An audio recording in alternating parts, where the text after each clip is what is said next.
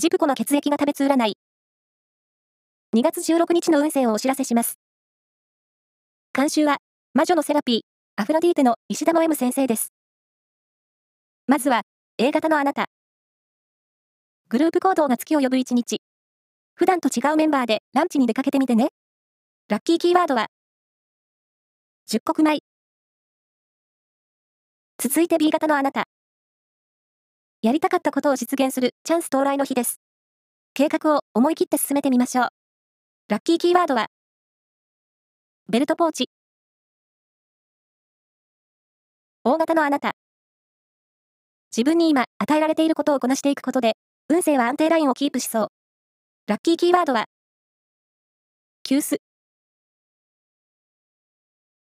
最後は AB 型のあなた。集中力が低迷しているため、ミスが起きやすい日。忘れ物にも注意して。ラッキーキーワードは、ガラスアート。以上です。